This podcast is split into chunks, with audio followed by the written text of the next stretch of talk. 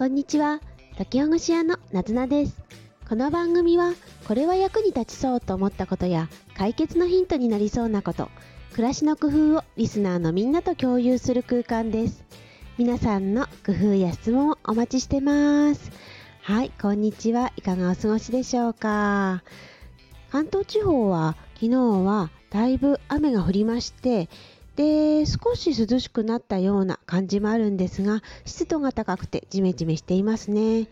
昨日は広範囲で雨が降ったということなんで皆さんの住む地域ではいかがでしょうか？特に被害はなかったですか？ね、あのこれから曇りだったり雨の日っていうのが多くなってくるようですのでどうぞ身の回りのことにはお気をつけください。私がいつもおすすめしている小さな防災ポーチを持ち歩くのもいいかと思います。はい。あそうそう小さな防災ポーチはここで話すと長くなってしまうので、えっと、ちょっとまた身近に言うと、えっと、入れておくといいものがちょっとした食べ物私は羊羹を入れていてでそれ以外に言うと雨よけのポンチョとか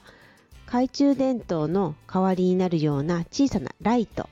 とかあと笛ですね。もしどこかに動けなくなってしまったとかそういう時声が出ない時の笛笛は遠くまで大きくあの音が響くので笛です。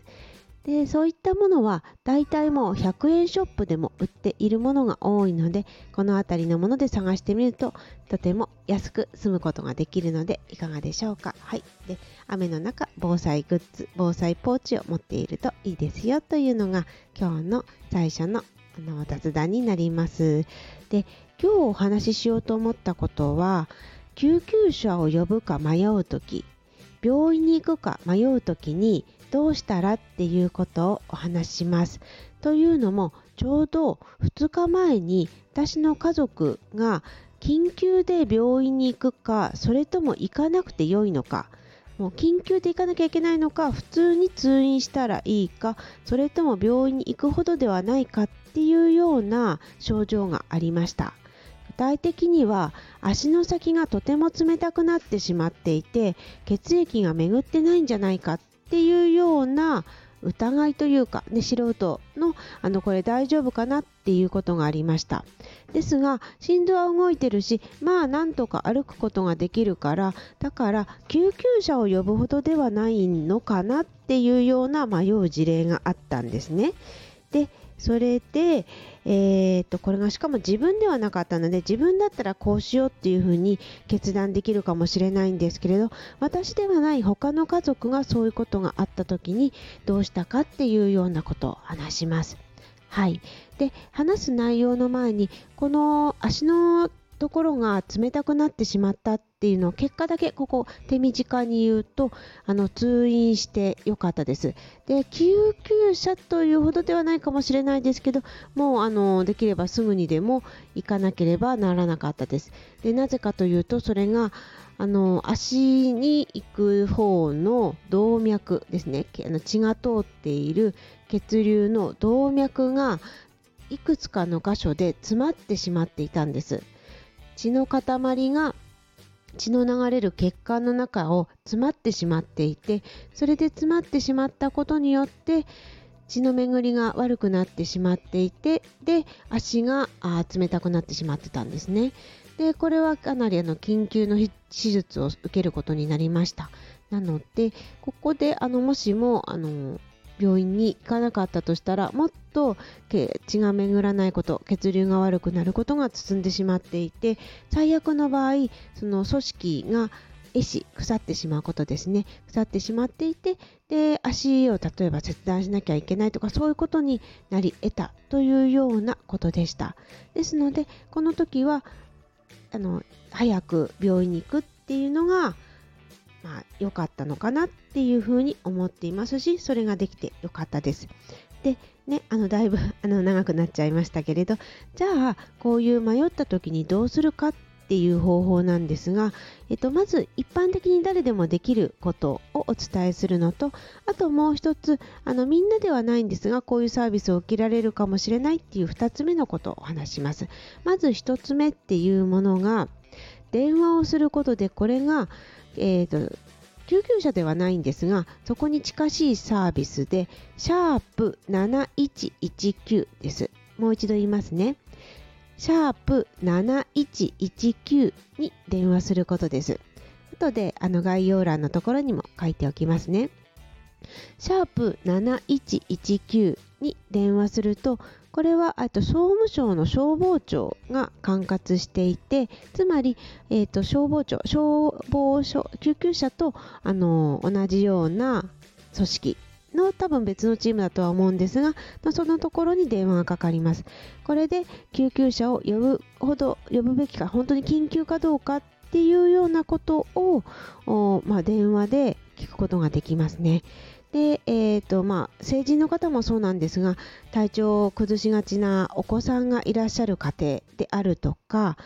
と、ね、あの高齢の方がいらっしゃるお家っていうのはこのシャープ7119すでにご存知かもしれないんですが、まあ、これ控えておくといいかと思いました。はいでもう一つがあの私が使ったサービスなんですがこれはあのみんなが受けられるわけではなくっておそらくご自身が加入されている健康保険組合であるとか任意であの自由に加入している保険ですね、あのと生命保険とか医療保険とかがん保険とか。こういったものが